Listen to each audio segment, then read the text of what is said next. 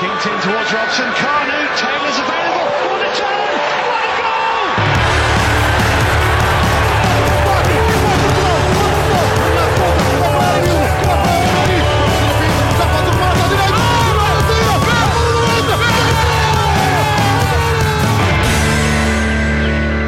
Dobrý den, vítáme vás u pátého dílu Fotbal Focus podcastu.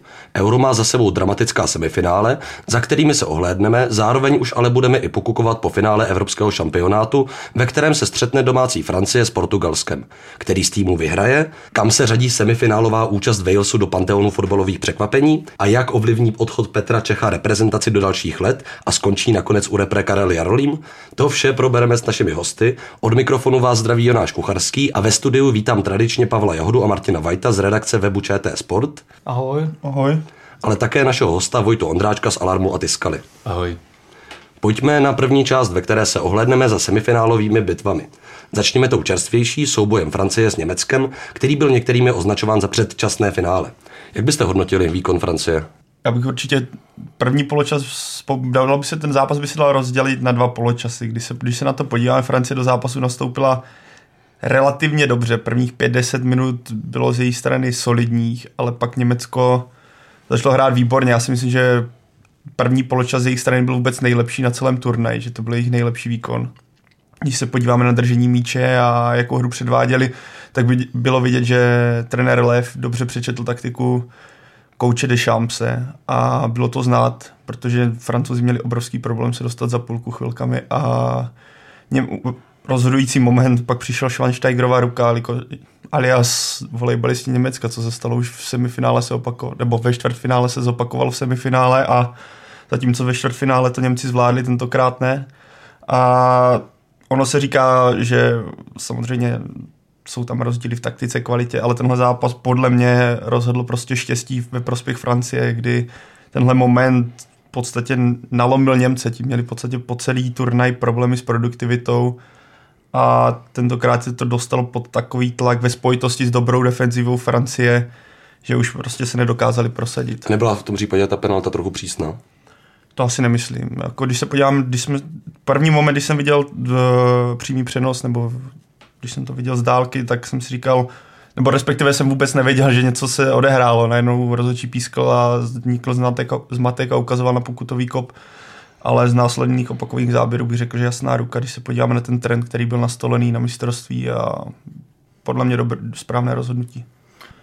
Já s tou penaltou taky asi souhlasím, tam se tomu nedá úplně tolik vyčíst, jako asi byla trošičku možná přísnější než, než třeba jiné penalty, ale, ale zároveň si nemyslím, že by to bylo něco nespravedlivého. Ale na druhou stranu prostě bylo vědět, že Němci se s tím nevyrovnali potom po celý zápas.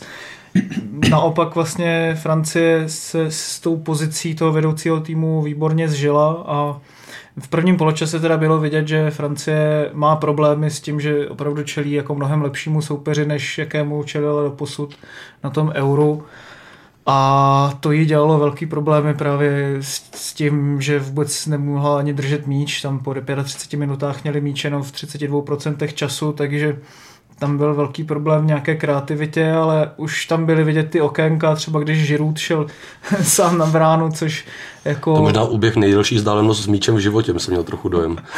No, asi jo, ale jakože ho teda předčil i sprinter Hevedes, tak jako to je co říct, no, jako tam se mu asi nedá prostě co vytknout, jako zkusil to, ale už byl v úhlu, není to prostě rychlý hráč, takže neměl ani tam podle mě moc komu přihrát, takže prostě se stalo, co se stalo, ale to, ty okénka v té defenzivě Německa už, už byla vidět tehdy, takže potom bylo vlastně zřejmé, že, že Francie dostala jakousi naději, že i když nebude hrát dopředu nějak bůh jak, takže to Německo se vlastně svým způsobem možná porazí i samo. No. A jak se na tohle tomu podepsali absence v německém týmu ve středu zálohy a v obraně? Nebo to byla spíš jako taktická chyba a nepřipravenost? Já si myslím, že třeba ta středová záložní řada Schweinsteiger a Chan jako hráli dobře ten zápas. Problém byl, že když si dostali pod tlak, když prohrávali a měli ten druhý poločas tlačit, takže to nestačilo. A většinu těch akcí zakládali, vlastně si dostávali k vápnu vždycky po křídle, ale nedokázali propasovat ten míč do toho vápna. To si myslím, že byl jako první problém. A druhý, to bych tady zopakoval po ostatních, eh, je hrozně zajímavý, že zrovna Němci, kteří mají propracovaný systém asi nejlepší kombinovaný přechod do útoku z obrany, tak v obraně dělali neskutečné individuální chyby. Vlastně Boateng hned na začátku v prvních deseti minutách tam předvedl dvě hrůzy a e, potom ta Schweinsteigerová ruka, to byla taky jeho očividná chyba. A ten druhý gol, kdy se nechali vypresovat na malém vápně, kde měli vlastně balon pod kontrolou a pak Neuer místo, aby to zachránil, tak to vlastně ještě přihrál přímo na gol na tom Německu podle mě bylo vidět taková ta Mourinhova, jedna z těch pěti Mourinhových pouček, že kdo má balon, tak eh, má větší pravděpodobnost, že udělá chybu nebo že ho ztratí. A prostě když ten tým není na takové úrovni eh, vytrénovanosti jako třeba Barcelona nebo právě i třeba to Německo před těmi dvěmi lety v tom finále mistrovství světa, tak eh, se to, se to prostě projeví. No.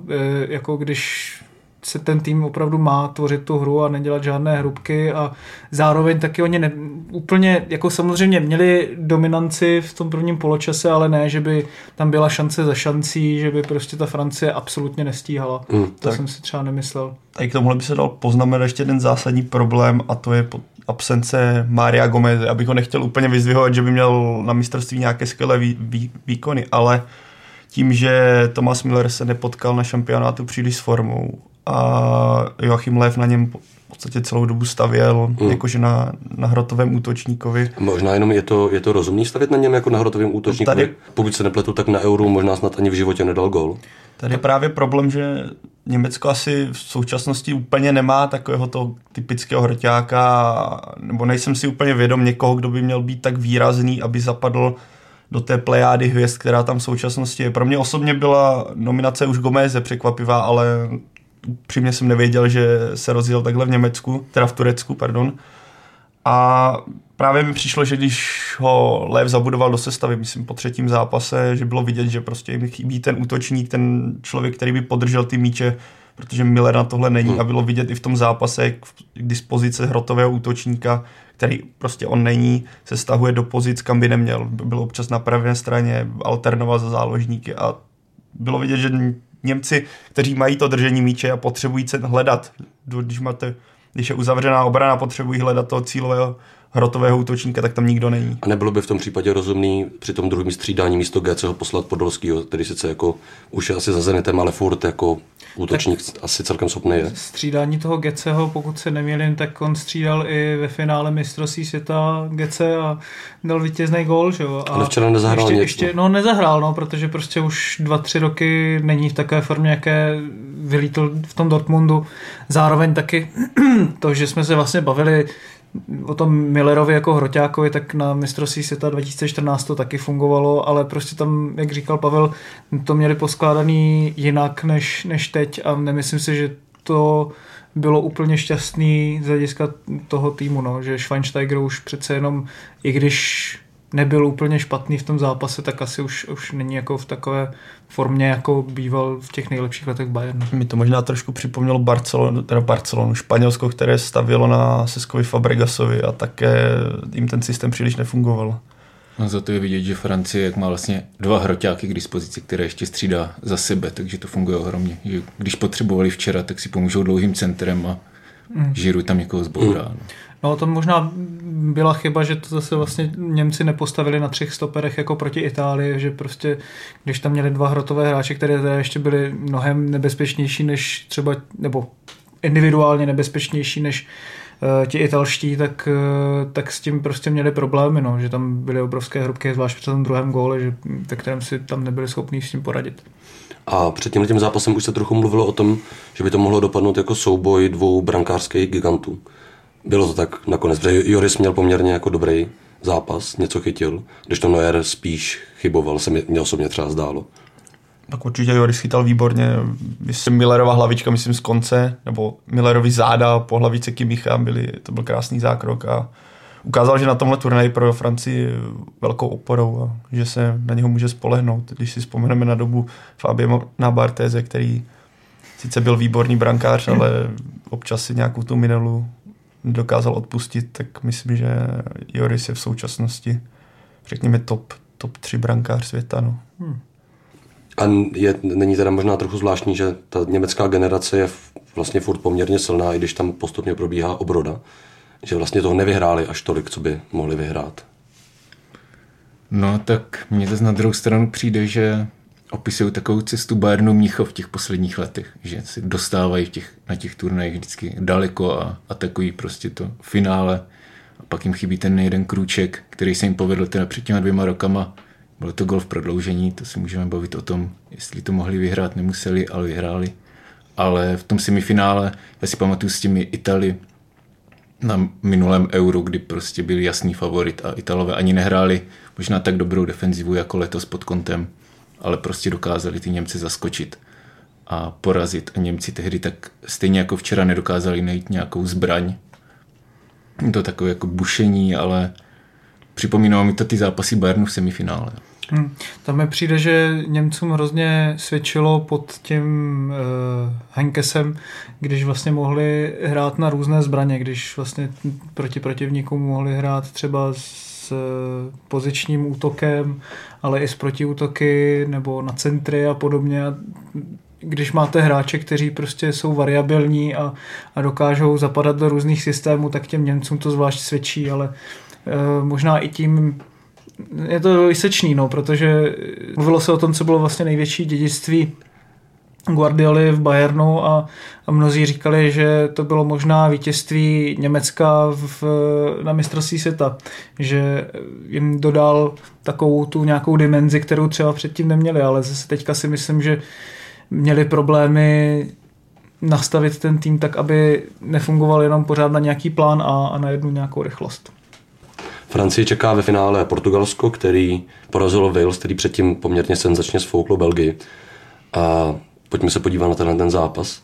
A nejdřív bych se zeptal, ten výkon Walesu byl, byl tak špatný, nebo nedopadlo to dobře kvůli absencím třeba Remsy, který asi možná nejvíc chyběl z těch všech zápasů, co jsem na Euro viděl, anebo to bylo špatně zvolenou taktikou a poměrně dobrým výkony portugalských individualit? Já bych řekl, že tady nastal ten kontrast, že, nebo kontrast. Wales byl na turnaj v podstatě fungoval tak, že ne, ne, nedržel míč, snažil se hrát na rychlé protiútoky a Portugalci opět potvrdili, že na šampionátu si nepočítají, nepočínají jako evropští Brazilci, kteří by měli držet míč a hrát krásný fotbal. Naopak hráli hodně ze zadu a snažili se především přecházet právě oni do rychlých protiútoků, k čemuž mají hráče Ronaldo, Nani a podobně. A jak, jak si říkal, tam absence právě při tvorbě hry Remziho byla podle mě hodně patrná, jelikož King za něj alternoval a bylo to znát, jelikož i Bale se kvůli tomu, kvůli změně v, zá, zá, v záloze musel vracet víc dozadu a neměl takový prostor, když se snažil a to myslím, že rozhodlo, no, že prostě Wales nedokázal najít klíč na tentokrát překvapivě dobře fungující obranu Portugalska, které chyběl paradoxně Pepe, tedy asi nejlepší stoper portugalský, ale Portugalci hráli vzadu výborně a dokázali využít výhody Ronalda. No. no já si myslím, že ten hlavní rozdíl je přesně to, jak si teď říkal, že byl se musel vracet pro ty hluboké míče zpátky a uh, mu nejvíc vyhovuje ten systém, kdy naopak oni můžou jít do rychlého protiútoku, kdy on dostane krátkou přihrávku do nohy a může běžet tím sprintem, což se mu tam povedlo jenom jednou, hmm. kdy ale od té, ale od té teda, běžel. I proti Belgii se poměrně často stahoval dolů, že třeba ten uh, gol Robsona Kanu, tak zakládal byl právě dlouhým centrem na Remsiho tak ze své poloviny. To ano, ale oni chodili, Belgi, teda proti Belgii měli výhodu, že chodili víc do otevřené obrany, zatímco teďka Portugalci hráli skutečně hodně ze zadu. A... Hmm. Tam taky možná bylo vidět, že prostě ta Belgie rozhodně nebyla tak uh, kompaktní, jak to Portugalsko, že opravdu tam Belgie ani ne, nebránila dobře, že Wales velkou část toho zápasu i tvořil hru, Joe Allen tam měl strašné množství prostoru, což teď prostě ho tam hnedka presovali Portugalci a on s ním měl obrovské problémy hnedka v tom prvním poločase. Myslím si, že ta absence Arona Remziho, že ačkoliv já nejsem teda nějakým jeho největším fanouškem, tak eh, si myslím, že do toho způsobu hry Velsu zapadal naprosto přesně a věděl, co má hrát a že jedna, která stál u zrodu těch akcí a, a dokázal dávat dlouhé balóny, které teda mnohdy třeba nevyšly, ale, ale aspoň zkoušel, dostával se tam, dokázal se dostat třeba přes tři hráče, kteří ho presovali a no nevím, jestli přes tři, ale přes jednoho aspoň, jo, teda takhle bych mu technicky úplně nevěřil, ale on vlastně chyběl potom i v těch nábězích za tu obranu, že nebyl tam vlastně nikdo kromě Bejla, který by mu pomohl tady v tomhle tom a Wales potom měl opravdu jako velký problémy tady s tímhle s tím. Tam hmm. bylo vidět jako největší rozdíl třeba v tom čtvrtfinále mezi tím Velsem a Belgií byl v tom, že uh, ten Vels byl strašně pohyblivý eh, potom v té útočné fázi při tom postupném útoku, že tam opravdu byli dva, tři hráči, Robson Kanu, uh, Bale a Ramsey, který toho fakt jako napracovali strašně moc a, a to tam teďka prostě nebylo. Jednak jako asi neměli už energii, není to prostě tým, který by byl z takových vytrénovaných možná individualit jako jako jiné na euro a, a když prostě vyměníte dva hráče, i když třeba si myslím, že Collins a King jsem si myslel před zápasem, že jsou to jako dobří hráči, jako jo, ale myslím si, že to fakt jako nestačilo. Nebo respektive ani možná ne individuálně, ale ti dva hráči, nebo respektive aspoň ten Remzi je tak jako výrazný pro ten styl hry toho Velsu, že ho prostě nedokázali nahradit. Hm, a Vojto, jak jsi říkal s tím, že teda byl se stahoval hodně hodně hluboko pro ty míče. Bylo to podle tebe jenom tou absencí Remsiho, nebo ta záloha je Já jako si myslím, že to bylo i tím systémem, co hraje Wales, kdy to hmm. vlastně hráli něco jako 3-5-1-1-1 a kdy vlastně Bales jako chodil vypomáhat až jako by té záloze, která byla stažena dozadu, protože potřebovali držet míč. A hmm. Portugalci hráli na ty protiútoky. Zajímavé je, že Portugalci naopak neměli žádného, jako nehrají vůbec na center forwardy že Nani a Ronaldo prostě zbíhají z křídel a hrajou jakoby na čtyři křídelní útočníky. Hmm. Hmm. To by mohlo, možná mohla být jako vlastně největší zbraň Portugalců oproti těm minulým šampionátům, kde měli třeba ty zlaté generace a, a spoustu skvělých hráčů, ale prostě neměli tam toho zakončovatele a teďka prostě přišli na to, jako jak hrát bez nějakého typického centroforwarda, ale už vlastně loni jsme viděli na tom mistrovství Evropy těch 21, že jim to, že hráli vlastně velice podobným systémem a fungovalo jim to a opravdu Mario... na to teda přišli, vzhledem k těm výsledkům, které jsou na Euro. To byla jejich první výhra v 90 minutách. Dobře, ale prostě v tom zakončení, prostě když potřebovali dát gol, tak, tak ho prostě dali. No. Já si nemyslím, že tam měli obří problém s nějakým proměňováním šancí, což dřív prostě bylo a dřív prostě byli v té pozici toho favorita, řekněme, prostě, který potřebuje teda splnit nějakou tu nějaký ten příslip těch hráčů, kteří tam jsou, za to teďka jim tam opravdu stačí dva hráči, kteří jsou když se dostanou k šanci, tak je prostě promění. Samozřejmě Ronaldo tam jako taky toho spálil hodně v těch skupinových zápasech hlavně, ale, ale prostě oni se potkali s formou, když to bylo nejvíc potřeba. Hmm. A myslíš si, že ta forma vydrží dál, vydrží do finále? Budou mít tento momentum, který zůstane a kdokoliv z vás myslíte si, že jim to zůstane do finále a porazí takhle i Francii? Ne, já jsem, jsem přesvědčený, že ne, že do teďka Portugalci zatím hráli. Ty, zatím ty typy jsem měl docela dobrý, tak to vyjde určitě. Přesně tak, ale ne, já si nemyslím, Portugalci jako mě do teďka nepřesvědčili, samozřejmě hráli asi občas to, co potřebovali a co bylo účinné, ale Francie tím, že porazila Němce a jak se říkalo, že to bylo předčasné finále, tak eh, věřím, že, jim, že jí narostou ještě víc křídla a že před domácími fanoušky potvrdí, že na domácí půdě se jim daří dlouhodobě na turnajích a že to zvládnou, protože osobně pro mě Portugalsko je do jisté míry zklamáním. Sice došlo do finále, což možná předčilo mé očekávání, ale, ale herně pro mě zklamáním. Já jsem zase jako byl z jejich hry proti tomu Velsu, docela se mi to líbilo, třeba hráči jako Adrian Silva, tam dokázali prostě zastoupit ty hráče, Fernando Santuš protočil snad všechny hráče, kromě dvou náhradních brankářů a dokázal to vždy nastavit přesně, jak bylo potřeba. A ten tým prostě ten výsledek nakonec přece jenom vydoloval, i když to samozřejmě nebylo nějakým přesvědčivým výkonem. Ale uh, myslím si, že i ono se teda samozřejmě mluvilo o tom, že to je předčasný finále mezi tou Francií a Německem, ale já jsem teda v semifinále samozřejmě bude zajímavý, samozřejmě bude důležitý jakoby zjistit, která z těch Francií, jestli ta Francie v tom prvním poločase nebo v tom druhém poločase je ta, řekněme, opravdová Francie, která se potom ukáže i v tom finále, protože kdybychom to měli posuzovat podle toho prvního poločasu, tak si nemyslím, že je to jako tým, který, ze kterého by Portugalci měli mít strach. To ano, ale nelze srovnávat asi portugalskou hru a německou hru, kdy Němci drželi v podstatě míč a kvůli tomu Francie hrála tak, jak hrála, že? tomhle případě asi. Na Tam druhou bude- stranu právě to by mohlo Francii vyhovovat mnohem míň, že bude mít jako méně příležitostí se dostávat jako do šancí, když ta portugalská obrana hmm. funguje až paradoxně na zápas s, s Maďarskem, kdy ale zase na druhou stranu to, to Portugalsko muselo opravdu jako útočit a tlačit, takže to zase bylo jako by opačný, tak ta portugalská obrana teď funguje podle mě dobře a Francie s tím může mít jako docela problémy. Ale jako podle mě to euro zatím je hodně o individualitách a ty francouzské individuality si s tím zatím popasovávají jako podle všeho nejlépe, takže A když jsi zmínil ty individuality, tak se tady rýsuje souboj Griezmann a Ronaldo, souboj o zlatou kopačku Eura, souboj, který vlastně trochu pokračuje už v finále Ligy mistrů, kde Griez- Griezmann neproměnil penaltu. Tak kdo z těch dvou individualit rozhodne v finále, jestli někdo teda. No já, a když navážu na tu debatu předtím, tak si myslím, že Portugalsko má docela šanci, protože mě osobně Francie nepřesvědčila úplně v tom tlaku a v tom přehrávání soupeře, který bude zatažený a to můžeme čekat u Portugalců, že ti zatažení určitě budou. A hlavně Portugalci mají jako výborný přechod do útoku a mají vpředu dva výborné jako ty útočníky, jak jsem říkal, ty křídla. A nikdo, nikdo jiný na šampionátu takhle jako vybudovaný tým s dobrou obranou a s těmi jako nebezpečnými útoky ještě neměl. Takže já bych věřil spíš Ronaldovi než Griezmannovi, který Ty- se tam bude tlouct. Teď to máme tak dvakrát opatrně Ronaldo, jednou Griezmann. Já neříkám, že Griezmann, já si Ale myslím, vím, že že to být Francie. třeba Giroud.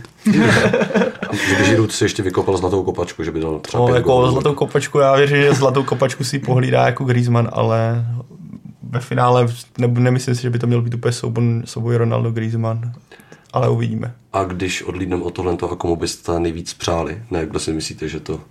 Ronaldovi. Takzvaně někdo to má vyhrát, který Já tým. myslím, že Ronaldovi to, Ronaldovi to asi nejvíc přeje on sám, ale, ale jako nemůžeme prostě přehlídnout to, že Ronaldo je jeden z nejlepších hráčů historie a rozhodně by si za to, i za to, že vlastně hraje s týmem, který hm, asi nemohl třeba před eurem nebo už dlouhá léta pomýšlet na nejlepší umístění, tak teďka je ve finále a může získat první titul pro Portugalsko v historii, takže si myslím, že jako z hlediska jeho nějaké pozice, pozice ve fotbalovém tom panteonu, řekněme, tak, eh, tak by si to opravdu jako zasloužil. Ale zase by si to zasloužila i Francie vzhledem k těm současným nějakým mm, současnému dění a co to prostě pro ně může znamenat.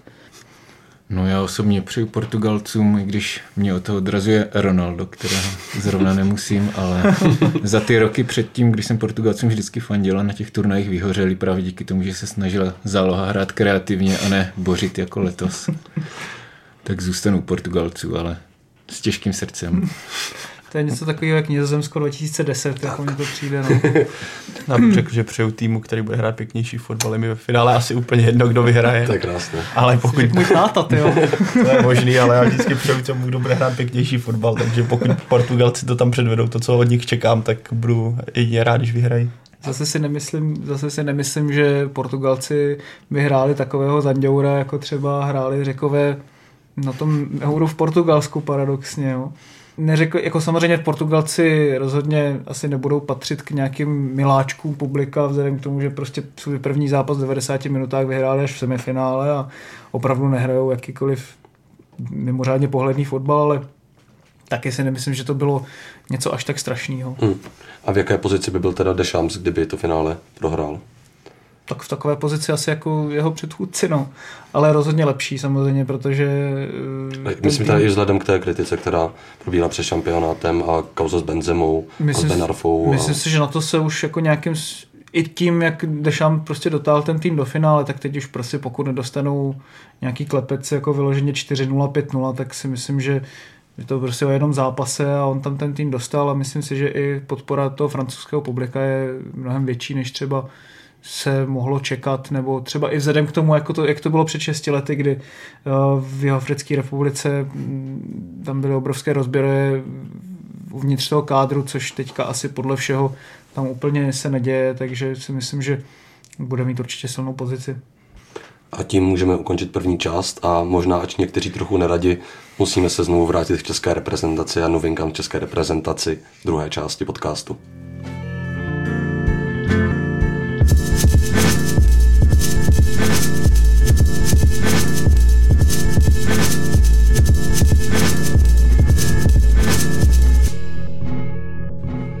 Česká reprezentace už asi zná jméno svého trenéra, stejně jako nejvyšší liga jméno nového sponzora. Už dnes je ale jasné, že národní tým se do dalších bojů bude muset obejít bez Petra Čecha. Rozumíte jeho kroku, že skončil v reprezentaci? No na jednu stranu ano, protože vzhledem k tomu, eh, že už má nějaký věk a asi sám cítí nějakou fyzickou únavu po té náročné sezóně, tak když se podívá na šance, které v současnosti český tým bohužel má, že ta generace není silná a že v podstatě by to stálo teďka na něm a asi se mu nechce úplně do toho jít s tímhle, že by to, ta kvalifikace mohla dopadnout neúspěchem. On by v podstatě dvouletou práci završil koncem v kvalifikační skupině. Tak z tohle pohledu ano, na druhou stranu mě trošku mrzí, že nezůstal, protože teďka doufám, tajně stále doufám, že ten tým dojde k zásadnímu řezu tím týmem a omladí se. A právě zkušený hráč jako Petrček by právě těm mladým klukům mohl pomoci jako v začátcích v reprezentaci nebo nasávání té reprezentační atmosféry a a podobně. Kor, když teď jsme slyšeli přes veškeré nějaké signály o tom, že česká reprezentace bude pracovat s mladými hráči, eh, tak teďka pan předseda českého fotbalu Pelta řekl, že stejně je prostě potřeba se ohlížet hlavně na ty výsledky. Takže v tomhle tom směru by ten Čech právě mohl pomoct, že by nějakým sem to dokázal utvářet i, i, i tu nějakou náladu v kabině nebo atmosféru, prostě, která by byla vítězná. A on je prostě vítězný typ, ale jako samozřejmě tam se můžeme teď spíš diskutovat i o tom, jestli opravdu česká reprezentace má hledět spíš na ty výsledky, než, než na to tvoření nějakého nového kádru. No. Berme to tak, že pozice brankáře zase není tak taková, která by nás úplně tlačila, když skončil Petr Čech. Tak je tam Tomáš Vaclík, který dlouhodobě podává v Bazilej výborné výkony a myslím, že pozici golmana bude, máme, máme dobrou alternativu, takže věřím, že tady Bota český tým tlačit nebude.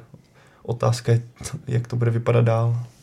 No, tak je pravda, že Petr Čech tam chytal vlastně 14 let, což je hodně. A ty největší úspěchy z reprezentací zažil paradoxně na začátku, když vyhrál si na 20 zlato a teď už je to 12 let, co vzpomínáme na to euro, kde jsme skončili třetí a o které jsme všichni přesvědčeni, že jsme měli vyhrát. Takže si myslím, že Čech už je trochu unavený psychicky z toho, že té reprezentaci se nedaří tak, jak to bylo a ten tlak té odborné veřejnosti ale pořád stejně velký jako před těmi 12 roky. Já jenom podotknu, že podcast nahráváme 8. července a dnes se šlo mluvit o tom, že teda pravděpodobně nový trenér české reprezentace bude Karel Jarolím. A jenom taková čistě spekulativní otázka. Ne, nemůžu ten ty dvě informace dnešní mít něco společného, nebo je to jenom prostě blbý načasování. Jestli odchod Petra Čecha mohl být i spojený s tím, že přechází Karel Jarolím. Tak Petr Čech vlastně říkal v tom včerejším rozhovoru ve studiu na České televize, že uh, Karlu Jarolímovi věří a že je to dobrá možnost jako na trenéra, takže samozřejmě od Petra Čecha bych nečekal nic jiného, než velice jako diplomatická vyjádření, ale uh, ani si jakoby nemyslím, že ta osobnost toho trenéra mohla úplně rozhodnout, pokud samozřejmě Mm, by tady nebyly nějaké ambice podepsat nějaké třeba zvučné zahraniční jméno nebo nějakého nadějného, opravdu zajímavého zahraničního trenéra. Takže z těch českých možností si myslím, že asi, asi, asi nikdo extrémně by ho asi nepřesvědčil, pokud by třeba nezůstal na druhou stranu Pavel Vrba o tom, že Čech eh, by měl zůstat. Samozřejmě taky otázka, kdo by ho třeba chtěl přesvědčit, že on taky skončil možná v momentě, kdy ještě ten nový trenér, to jméno nové, nového trenéra není známé a, a e, kdyby se on ještě rozhodoval a nový trenér už by byl teďka jmenován, tak by ta situace mohla být jiná. No. Ale nemyslím si, že to souvisí přímo jakoby s tím jménem to Karla Jarolíma. Tak já jsem to možná spíš nesměřoval přímo na osobnost Karla Jarolíma, ale to, co ten jeho příchod nebo případný příchod může symbolizovat, nebo co nastolí za éru reprezentace. Jo, že pokud teda pan předseda Pelta mluvil o tom, že je potřeba teďka myslet na výsledky a ne, ne na nějaké budování něčeho, tak jestli to nějakou spojitost nemůže mít. Jo? To, jakou budoucnost Petr Čech vidí v české reprezentaci a to, co se bude dít. Hmm. Jak bylo řečeno, já si myslím, že prostě Petr Čech už zažil z reprezentací hodně, je tam dlouho a asi prostě už tak je z toho psychicky především unavený a když sleduje, jaký je ten vývoj, že teďka prostě v reprezentaci bude docházet jako k zásadním, jako řekněme, revolucím. A bude? Já si myslím, že asi musí, ne, respektive bude, nebude, musí, jakože tam asi není jiná šance, jelikož skončí půlka týmu nebo půlka základní sestavy, nebo čtvrtina základní sestavy a asi nebude jiná možnost. Otázka je, jakým směrem se pravděpodobně Karel Jarolím vydá, jestli bude stavět na střední generaci, která v lize, řekněme, udává tempo a bude se snažit hrát prostě na výsledky za každou cenu, nebo zkusí do týmu zabudovat co nejvíc mladých hráčů s výhledem do budoucna, případně s nějakým potenciálním neúspěchem v kvalifikaci mistrovství světa, i když předseda Pelta říkal, že na mistrovství světa se chce dostat za každou cenu, takže to je otázka. Já bych byl rád, kdyby Karel Jarolím nabral odvahu a prostě šel, řízel do toho, tak říkajíc.